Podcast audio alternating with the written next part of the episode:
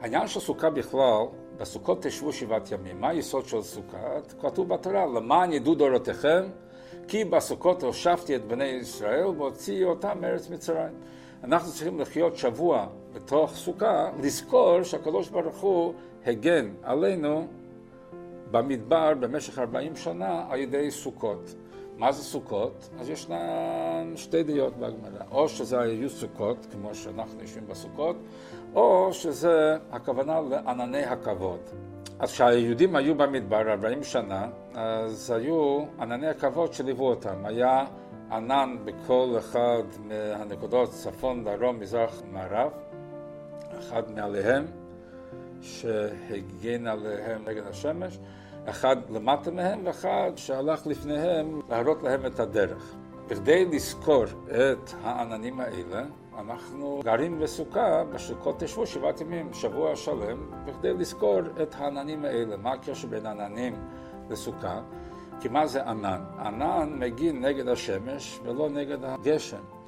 והגג של הסוכה גם כן צריך להיות בצורה כזאת שהצל צריך להיות יותר ממה שאור השמש נכנס לסוכה, צלתם מרובם מחמתה, ולא יכול להיות כל כך עבה שאם יורד גשם לא נכנס הגשם. זה כמו ענן שמגין נגד השמש ולא מגין נגד הגשם.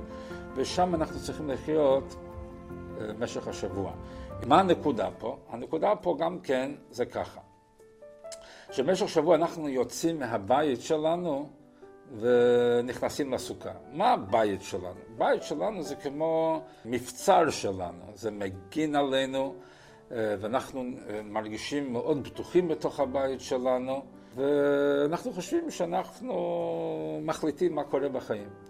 אנחנו נכנסים לסוכה, ושם אנחנו תלויים בגשם, הגשם לא תלוי בנו.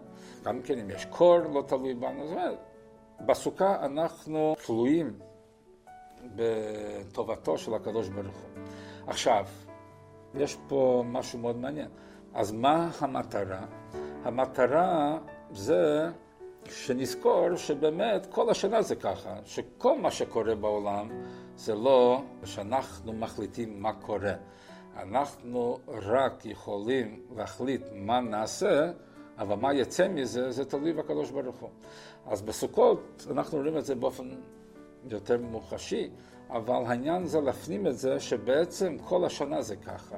כל השנה אולי יש לנו תחושה שאנחנו יכולים להחליט מה קורה, אבל בעצם כל השנה זה כמו לחיות בסוכה. מה המטרה פה? מישהו יכול לחשוב שזה הוריד את האגו של הבן אדם, שהבן אדם לא יחשיב את עצמו יותר מדי. האמת היא שיש פה משהו אולי יותר חשוב, וזה להזכיר לבן אדם שלא הכל תלוי בו, שבסופו של דבר שום דבר תלוי בו. כי לפעמים מישהו יש לו חרדה, והוא מתעצבן, ויש לו דיכאון, למה?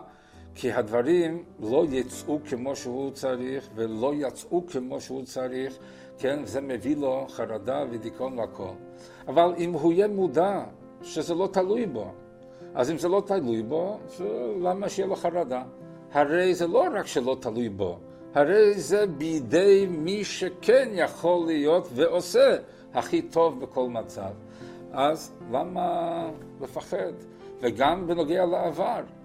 מישהו יכול להרגיש, אני עשיתי, לא עשיתי, פספסתי ונכשלתי, כל זה בא מהמחשבה שאתה זה שקובע. אז בגלל זה יש הרבה עומס על הכתפיים שלך. אבל כשתהיה מודע שזה לא תלוי בך בכלל. אז אם זה לא תלוי בך, אז אתה יכול לישון יותר רגוע בלילה. אם עשית כל מה שתלוי בך, אז הקדוש ברוך הוא יעשה מה שתלוי בו, ואל תדאג. האמת שהסוכה משחררת אותנו מהעומס שלא שייך אלינו.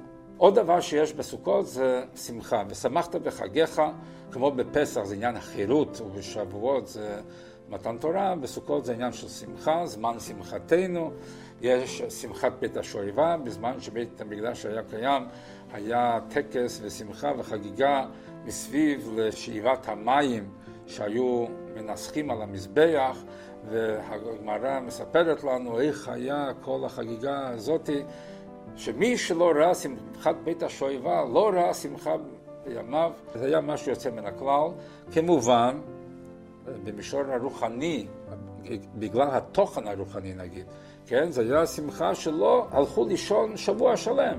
היו נרדמים אחד על כתף החברו, לא הלכו לישון בכלל, זה היה נונסטופ שבוע שלם. יש גם כן את העניין של אושפיזין, שבכל לילה באים שבע נשמות של רועי ישראל, נשמות מיוחדות שהם כמו רועים שמראים את הצאן שלהם, כל אחד עם, עם מזון מסוים, עם אהבת השם, אברהם אבינו, יראת השם, יצחק אבינו, וכל אחד מהם. היו כמה שנים שהרבי הסביר מה כל אחד מהם תורם או משפיע עלינו, מאוד מאוד מעשיר את כל החוויה של האושפיזין, נותן מבט שונה, עומק יותר רחב, כדאי uh, ללמוד את זה. זה בעצם חג הסוכות בקיצור.